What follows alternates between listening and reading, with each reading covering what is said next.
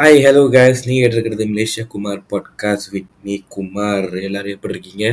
எல்லோரும் நல்லா இருக்கீங்கன்னு நினைக்கிறேன். எல்லோரும் நல்லாவே இருப்போம். And first of all thank you to all my listeners. ஏன்னா ரீசன்ட்லி நான் இந்த பாட்காஸ்ட் செய்கிறேன்னு சொல்லி சோஷியல் மீடியாவில் ஷேர் பண்ணியிருந்தேன். அண்ட் அதுக்கப்புறம் என்னோடய நிறைய ஃப்ரெண்ட்ஸ்லாம் மெசேஜ் பண்ணி சப்போர்ட்லாம் பண்ணியிருந்தாங்க, ஆல் த பெஸ்ட்லாம் சொல்லியிருந்தாங்க. எல்லாத்துக்கும் ரொம்ப ரொம்ப தேங்க்ஸ். ஏன்னா நேற்று தான் ஆக்சுவலி நம்ம ஃபர்ஸ்ட் ஃபைவ் எபிசோட் அப்லோட் பண்ணியிருந்தோம்ல, அதோட டோட்டல் ஃபர்ஸ்ட் ஹண்ட்ரட் ஸ்ட்ரீம்ஸ் முடிஞ்சு. ஆக்சுவலி ஏன்னா ஃபர்ஸ்ட் ஹண்ட்ரட் பேர் கேட்டிருக்காங்க, எல்லாம் அந்த எல்லா அஞ்சு எபிசோடும் சேர்த்து. ஸோ ரொம்ப ரொம்ப ரொம்ப தேங்க்ஸ் டு எவ்ரி ஒன். ஏன்னா இது ஆக்சுவலி நான் இன்னும் கொஞ்சம் நாள் சென்று தான் இதெல்லாம் நடக்கும்னு நினச்சிருந்தேன். அதுக்குள்ளேயே நீங்கள் எல்லாம் கொடுத்த சப்போர்ட்க்கு ரொம்ப தேங்க்ஸ். அண்ட் இது மென்மேலும் வளரணும்னு நினைக்கிறேன். அண்ட் சோஃபா அந்த அஞ்சு எபிசோடில் அட்லீஸ்ட் ஒன்று ரெண்டு எபிசோடு அது உங்களுக்கு எல்லாத்துக்கும் பிடிச்சிருக்குன்னு நினைக்கிறேன். பிடிச்சிருந்தா தயவு செஞ்சு அந்த ஃபாலோ பட்டன் தட்டி அந்த ஸ்பாட்டிஃபை பக்கத்தில் பெல் ஐக்கான் இருக்கும், அதையும் கிளிக் பண்ணிடுங்க. அதுதான் ரொம்ப ரொம்ப முக்கியம். எனக்கு எவ்வளோ பேர் இந்த பாட்காஸ்ட் கேட்குறாங்க, எவ்வளோ ஃபாலோவர்ஸ் இருக்காங்கன்னு தெரியும். ஸோ தேங்க்யூ கைஸ், ரொம்ப ரொம்ப நன்றி முதல்ல அதுக்கு. அண்ட் வாங்க இந்த வாரம் டாப்பிக்கு போகலாம். அண்ட் இந்த வாரம் டாபிக் போகிறதுக்கு முன்னாடி ஆக்சுவலி நிறைய பேர் எனக்கு இன்ஸ்டாகிராம்லலாம் மெசேஜ் பண்ணிருந்தீங்க, என்னோடய கூட்டாளிகளாம் எல்லோரும். சில சில டாப்பிக்லாம் சில பேர் எனக்கு மெசேஜ் பண்ணியிருந்தாங்க, இதை பற்றி பேசுங்க அப்படி இப்படின்னு. எல்லாேருக்கும் ரொம்ப ரொம்ப தேங்க்ஸ். ஏன்னா மே என்னென்ன பேசுகிறதுன்னு சில வாரங்களில் யோசிக்கிறதே பெரிய விஷயமா இருக்குங்க. அண்ட் டாபிக் கொடுத்த எல்லாேருக்கும் ரொம்ப தேங்க்ஸ். கண்டிப்பாக அதை பற்றி இல்லை, அதில் ரெண்டு மூணு சூஸ் பண்ணி நான் பேசலான்னா இருக்கேன். ஜஸ்ட் இந்த வாரம் பேசலை, எனக்கு கொஞ்சம் டைம் கொடுங்க. நான் கொஞ்சம் அழகாக அதை பற்றி கொஞ்சம் பில் அந்த ஸ்டோரிலாம் டெவலப் பண்ணி பில்ட் பண்ணி அதுக்கப்புறம் அதை பற்றி பேசுகிறேன். பட் இந்த வாரம் எபிசோடுக்கு நான் ஒரு டாபிக் சூஸ் பண்ணி வச்சுருக்கேன், ஒரு கதை ஆக்சுவலி சூஸ் பண்ணி வச்சுருக்கேன். வாங்க அந்த கதையை பற்றி கேட்போம். என்ன கதைனா, எனக்கு இது ரொம்ப ஒரு க்ளோஸ் டு ஹார்ட்ன்ற மாதிரி ஒரு கதைங்க. நம்ம எல்லாருக்கும் டவுன் ஆகிற மூமெண்ட்ஸ் கண்டிப்பாக இருக்கும் வாழ்க்கையில். வேலையிலும் சரி, இல்லை வாழ்க்கையிலும் சரி, ஏதாவது நம்மளுக்கு பிரச்சனை வருதுன்னா சில நேரங்களில் நம்மளுக்கு நம்மளுக்குள்ளேயே சில கதைகள் சில விஷயங்கள் சொல்லிக்கோல, திரும்பி நம்மளை ரீஜெனரேட் பண்ணி திரும்பி இந்த வண்டியை எடுத்து ஓட்டுறது மாதிரி சில கதைகள் நம்மளுக்கு இருக்கும்ல. அந்த மாதிரி இது எனக்கு உள்ள கதை, எனக்கு ரொம்ப க்ளோஸான கதை, என் ஃப்ரெண்டை பற்றின ஒரு கதை. ஸோ அந்த கதையை தான் நான் உங்ககிட்ட ஷேர் பண்ணலான்னு நினச்சிருந்தேன், இன்னைக்கு ஷேர் பண்ணலான்னு வந்திருக்கேன். ஸோ வாங்க அதை பற்றி கேட்போம். என் ஃப்ரெண்டு யாருன்னா, ஒரு நார்மல் மிடில் கிளாஸ் இந்தியன் ஃபேமிலியில் இருந்த ஒரு ஐடி கிராஜுவேட் தான் என் ஃப்ரெண்டு. இவன் தான் இந்த கதையோட கேரக்டர். அண்ட் எல்லாரும் மாதிரியும் இவனும் ஒரு டிகிரி முடிச்சிட்டோம்னா நம்ம வாழ்க்கை எங்கேயோ மாறிடும், நம்ம நம்ம எப்படி எப்படியோ என்னென்னமோ வேலைகள் கிடைக்கும் போது நம்ம வாழ்க்கையில் அடுத்தடுத்த ஸ்டெப்பு படியேறி போயிட்டே இருக்கிறோம். ஸோ ஒரு கஷ்டப்பட்டு ஒரு டிகிரி முடிச்சிட்டோம்னா மற்றது எல்லாமே வாழ்க்கையில் ஈஸியாக கிடச்சிடும் அப்படின்னு ஒரு அப் அற்ப நம்பிக்கையில் அழுதுகிட்டு இருந்தது தான் என் அழுதுகிட்டு இருந்தவர் தான் என் ஃப்ரெண்டு. அண்ட் அதே மாதிரி படித்து முடித்தா கஷ்டப்பட்டு டிகிரியை ஐடியில். பட் படித்து முடிஞ்சு பல மாதமாகியும் வேலை இல்லைங்க. இன்டர்வியூ கூட அவனை யாருமே கூப்பிடல. என் உண்மையாகவே சும்மா தான் இருந்தான் வீட்டில். அப்படி இப்படின்னு ஒரு எட்டு மாதம் கழித்து நண்பருக்கு வந்து ரொம்ப ஸ்ட்ரெஸ்லாம் அநியாயத்துக்கு அதிகமாகி, இல்லை இதுக்கப்புறம் என்னால் இந்த மாதிரி வீட்டில் சும்மாவே இருக்க முடியாதுண்ணா, எனக்கு படித்த வேலை கிடைக்கலான்னு பாருல, எந்தியா ஏதாவது ஒரு வேலைக்கு நான் போவேன்னு சொல்லிட்டு கண்டிப்பாக எல்லா ஒரு இடத்துல முடிவு எடுத்துறப்பல அந்த முடிவு தான் அவனும் எடுத்தான். ஏன்னா அதே மாதிரி முடி எடுத்துகிட்டு என்ன சொல்லி என்ன ஆனிச்சுன்னா, அவனோட இன்னொரு ஃப்ரெண்டு ஒரு ஒரு க ஒரு பெரிய கம்பெனியில் ஒரு டெக்னீஷியனாக வேலை செய்கிறான். அவங்ககிட்ட போய் இவன் சொல்கிறான், அதாவது டே மச்சி, எனக்கு வேலை கிடைக்க மாட்டேது, கஷ்டப்பட்டு படித்து எல்லாம் என்னது வேலை கிடச்சி ஐடியில் ஏதாவது வேலை கிடைக்கணும்னு நினச்சேன், ஆனால் எதுவுமே எனக்கு கிடைக்கல, தயவு செஞ்சு உன் இடத்துல ஏதாவது வேலை இருந்தால் எனக்கு தேடி கொடுறான் அப்படின்னு. ஆனால் அவன் ஃப்ரெண்டும் சொல்கிறான், இல்லை மச்சி, என்னோடய வேலை வந்து வெறும் டெக்னீஷியன், ஒரு ஃபோட்டோ காப்பி மிஷின் டெக்னீஷியன் வேலை தான் நான் செய்கிறேன், இதுக்கு ஐடி கிராஜுவேட்லாம் தேவையில்லை, நீ வந்து ஒரு ஆல்மோஸ்ட் ஒரு ஓவர் குவாலிஃபைடு இதுக்கு, பட் உனக்கு உண்மையாக அவ்வளோ டெஸ்பரேட்டாக இருந்துச்சுன்னா நான் உடனே அவனுக்கு ரெக்கமெண்ட் பண்ணுறேன், கிடச்சி ட்ரை பண்ணிப்பார், என்ன நடக்குதோ அப்புறம் பார்ப்பேன் அப்படின்னு. கண்டிப்பாக நம்ம ஃப்ரெண்டு டெஸ்பரேட்டாக தான் இருக்காரு. ஸோ அதனால் ஆமாம் சொல்லி நேராக இவரும் அப்ளை பண்ணார் அந்த வேலைக்கு, அந்த ஃப்ரெண்டு மூலிமா. என் அதிர்ஷ்டவசமாக அவன் ஃப்ரெண்டு ரெக்கமெண்டேஷனில் அவனுக்கு அந்த வேலை கிடச்சிருச்சு. என்ன தான் இவனுக்கு அந்த வேலையை பற்றி ஒன்றுமே தெரிலனாலும் பேசிக்லி அந்த வேலை என்னன்னா, இந்த ஃபோட்டோ காப்பி மிஷின்ஸ் இருக்கும்ல, பெரிய ஃபோட்டோ காப்பி மிஷின்ஸ், அது வந்து இந்த கஸ்டமர்ஸ் இடத்துலலாம் இருக்கும். கஸ்டமர் இடம்னா பேங்க்ஸ், ஆஃபீஸர்ஸ், இது எல்லா இடத்துலையும் அவங்க ரெண்ட்டு கொடுத்துருப்பாங்க. அண்ட் இவங்க போய் இந்த டெக்னீஷியன்ஸ் போய் அந்த மிஷினை பார்த்துக்கணும். அதாவது மிஷினுக்கு ஏதாவது ப்ராப்ளம் வந்துச்சுன்னா அது இவங்க செய்யணும். At the same time monthly service பண்ணணும். ஆல்மோஸ்ட் ஒரு கைண்ட் ஆஃப் டர்ட்டி ஜாப் தான். ஏன்னா அது டோனர் அந்த இதெல்லாம் இருக்கும்ல, அந்த பெரிய பெரிய மிஷின், அதெல்லாம் சிலர் அந்த மிஷின்லாம் ஏதாவது கெட்டு போயிடுச்சுன்னா அது இவர் தான் செய்யணும்.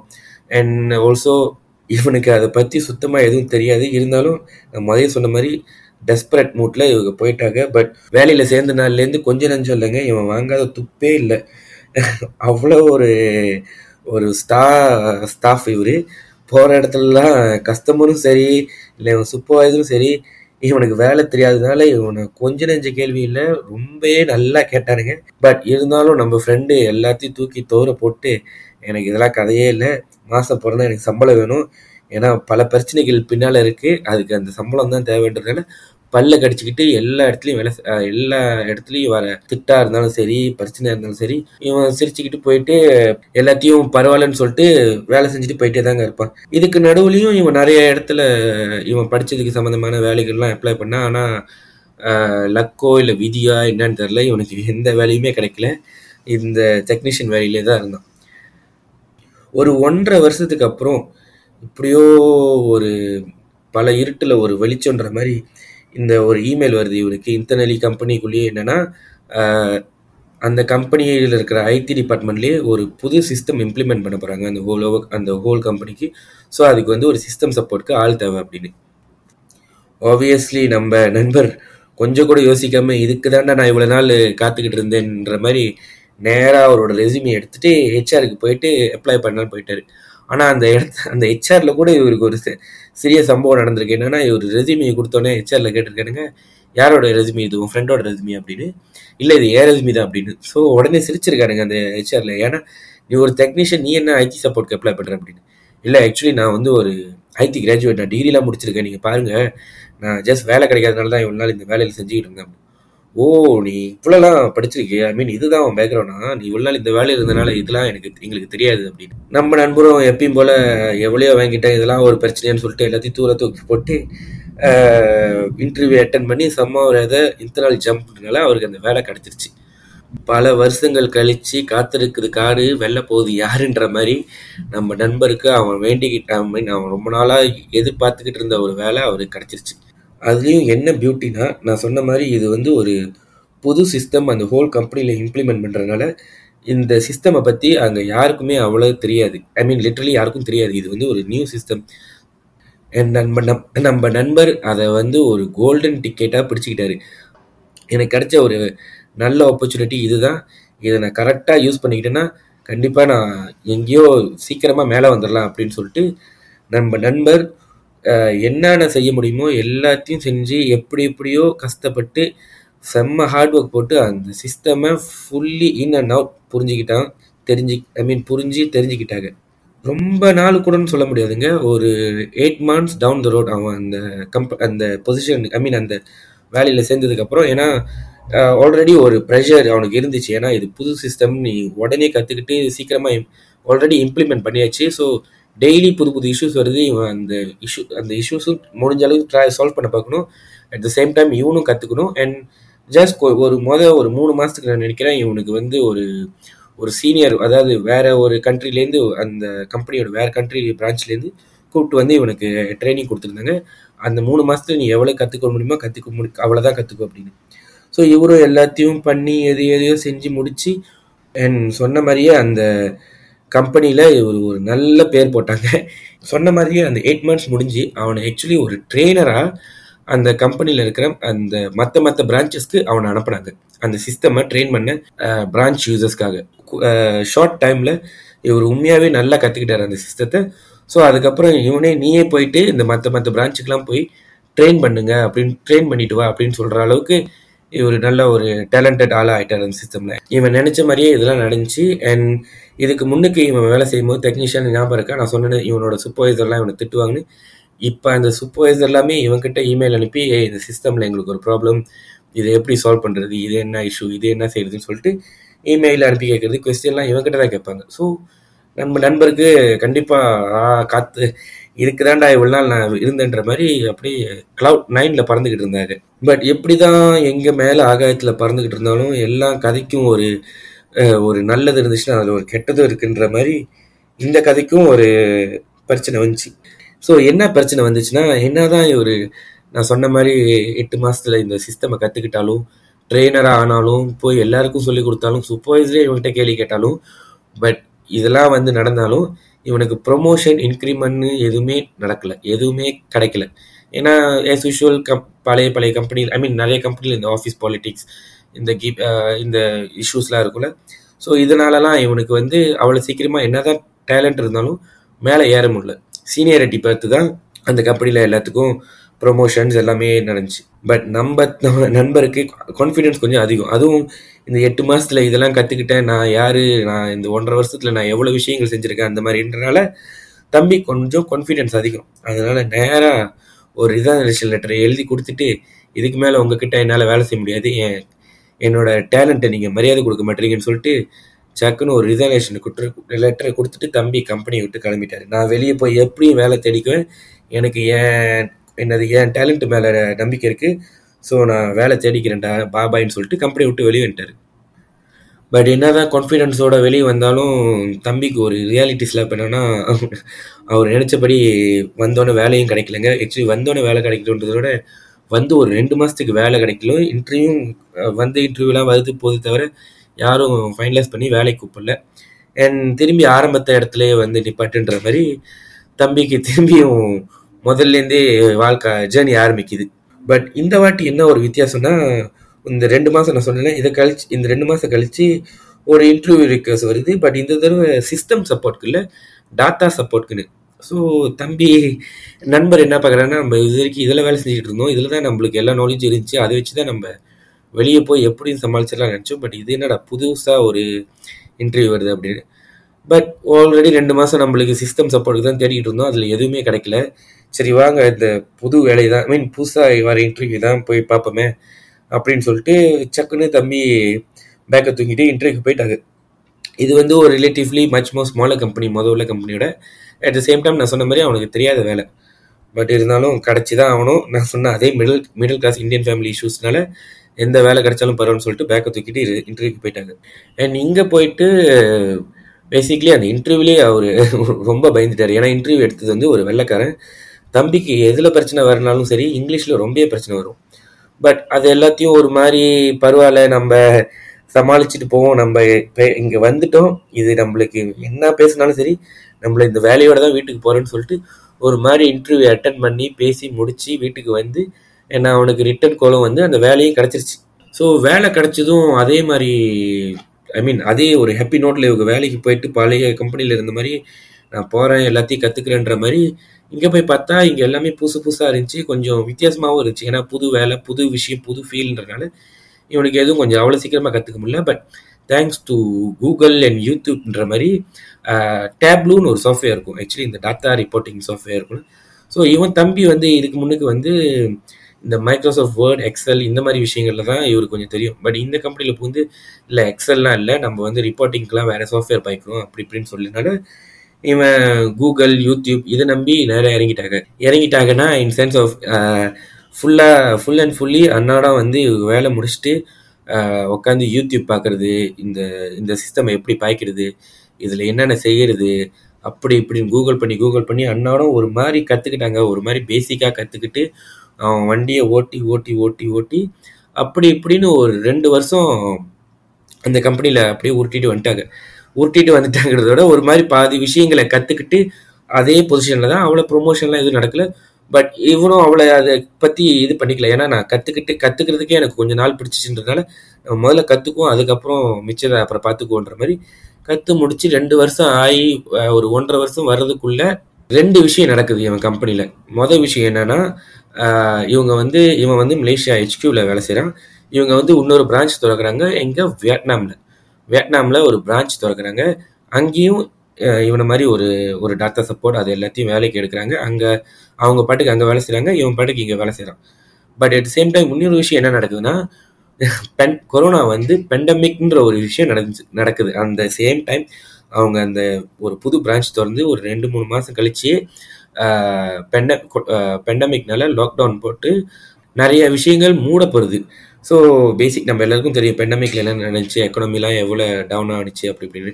ஸோ இந்த மாதிரி காரணங்கள்னால இங்கே புதுசாக ஒரு பிரான்ச் திறந்துருக்கோம், இதில் நம்ம இவ்வளோ ஹைரிங்லாம் வச்சுருக்க முடியாது, ஸோ நம்ம கொஞ்சம் கண்டிப்பாக ரிட்ரென்ச் பண்ணணும்னு சொல்லிட்டு அந்த கம்பெனி என்ன செய்யுதுன்னா, அந்த வியட்நாம் பிரான்ச்சில் இருக்கிற அந்த டாட்டா சப்போர்ட்டில் இருக்கிற ஆளை வேலையை விட்டு தூக்குது.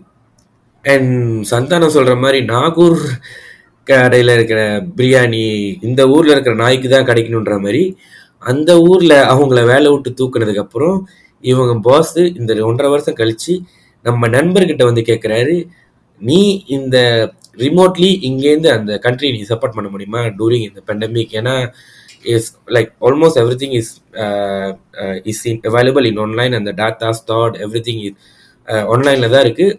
ஸோ அந்த வியட்நாமில் செய்கிறதோட நீ இங்கேருந்தே முடிஞ்சால் சப்போர்ட் பண்ண முடியுமா? ஏன்னா நம்ம கட் காஸ்டில் கம்பெனி ஓடிக்கிட்டு இருக்கு இப்போதைக்கு.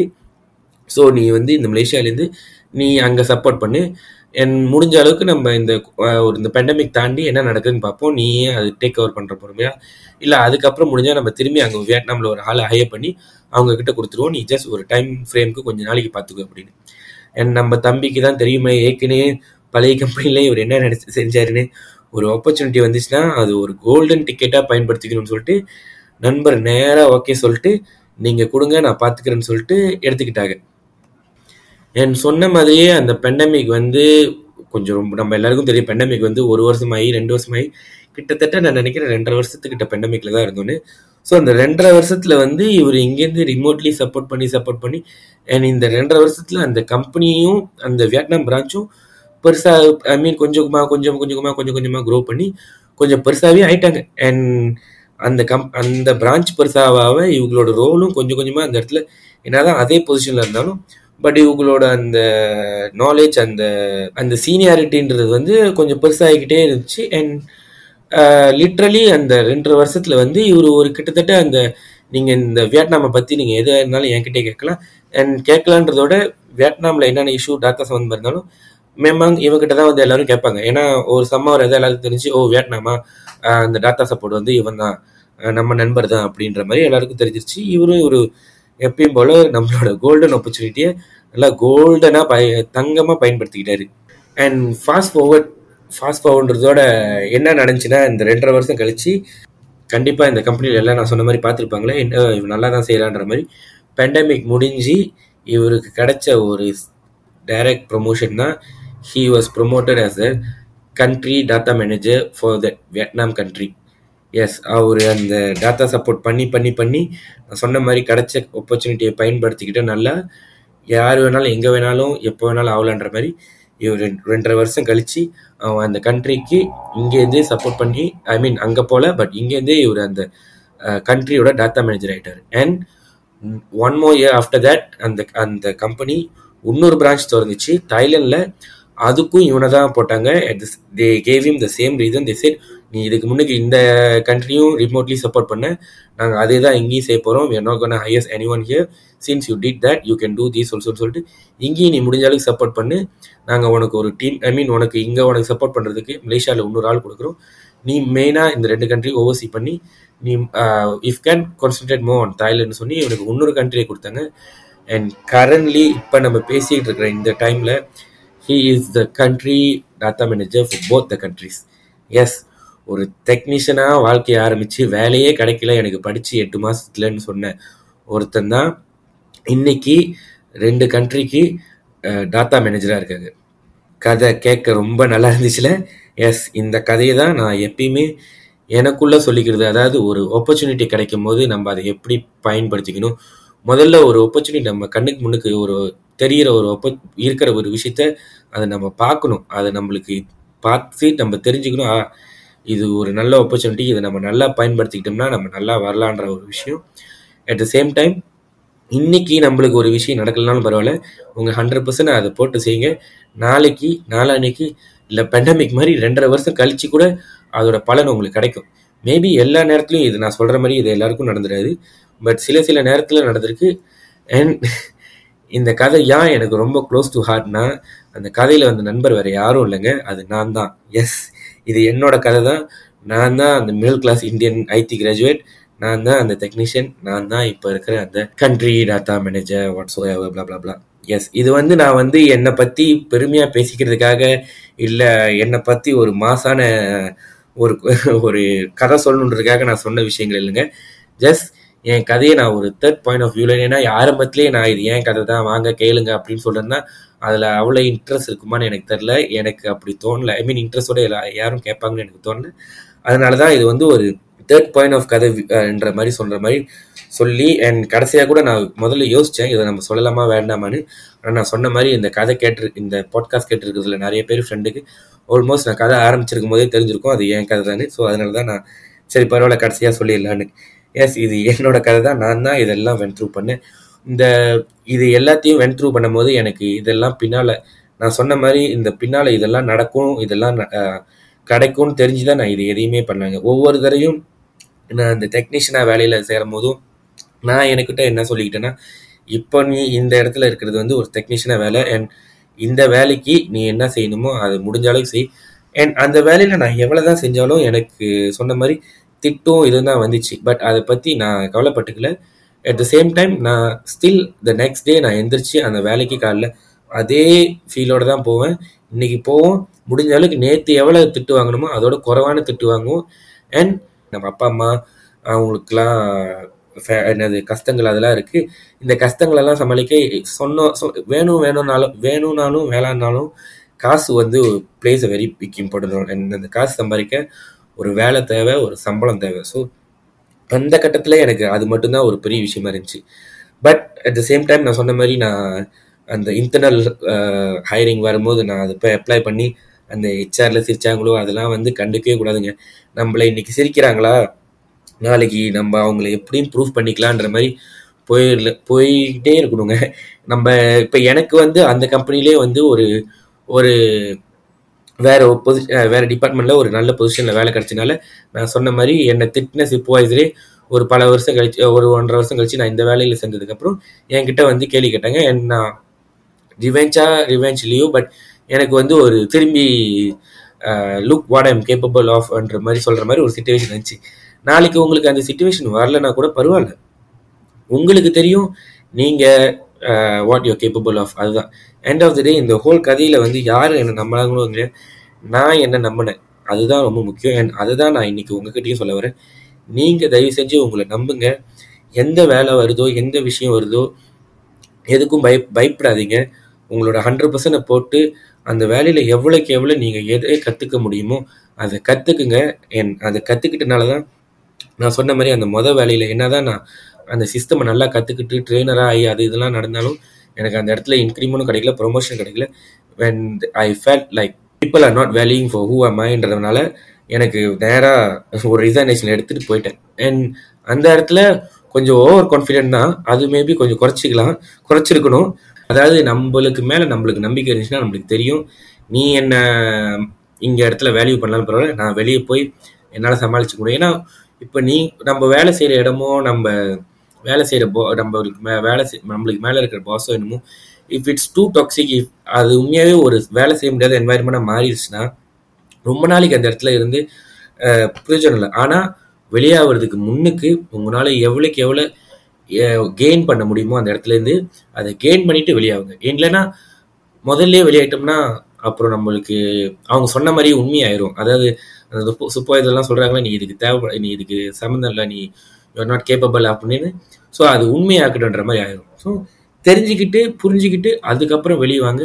அண்ட் சொன்ன மாதிரி எந்த ஒரு புது சேலஞ்சஸ் இருந்தாலும் எடுத்து உங்களுக்கு உங்களுக்கு கான்ஃபிடென்ட் இருந்துச்சுன்னா no I can do this, என்னால் இது எனக்கு பத்து பர்சன்ட் தெரியும் மிச்சம் நைன்ட்டி பர்சன்ட் நான் எப்படி கற்றுக்குவேன்னு இருந்துச்சுன்னா அந்த டென் பர்சன்ட் நம்பிக்கையோடு போங்க. ஆனால் நைன்ட்டி பர்சன்ட் கற்றுக்கணுங்க. இப்போ நானே அந்த சொன்ன மாதிரி இந்த வேலையிலலாம் நான் வந்து கற்றுக்கிட்டே ஒவ்வொரு டைமும் எனக்கு தெரியாதப்போ நான் யூடியூப் கூகுள்னு இந்த மாதிரி ஏதாவது பண்ணி பண்ணி பண்ணி கற்றுக்கிட்டு இல்லை தெரியாதவங்ககிட்ட எப்படியாவது நான் கேட்டு தெரிஞ்சுக்கிட்டு தான் நான் அடுத்தடுத்த விஷயத்துக்கு மேம்மேலும் மேலே போனேன். அண்ட் இதுக்கு எல்லாத்துக்கும் நடுவில் நான் கற்றுக்கிட்ட ஒரு மே பொரு முக்கியமான விஷயம் என்னென்னா எவ்வளோதான் நாலேஜாக இருந்தாலும் எவ்வளோதான் டேலண்ட்டாக இருந்தாலும் நம்ம ஒரு இடத்துல சரியாக பேசலைன்னா நம்மளோட ஒப்பீனியனை சொல்லலைன்னா என் முக்கியமாக கான்ஃபிடென்ட்டாக பேசலைன்னா இது எல்லா எதையாக இருந்தாலும் வேஸ்ட்டு தாங்க. எவ்வளோ எக்ஸ்ட்ரா டேலண்ட் நாலேஜ் நம்மக்கிட்ட இருந்தாலும் பட் நம்ம அதை if you can be hurt there's no point of having talent or any thing. Because உங்களை முதல்ல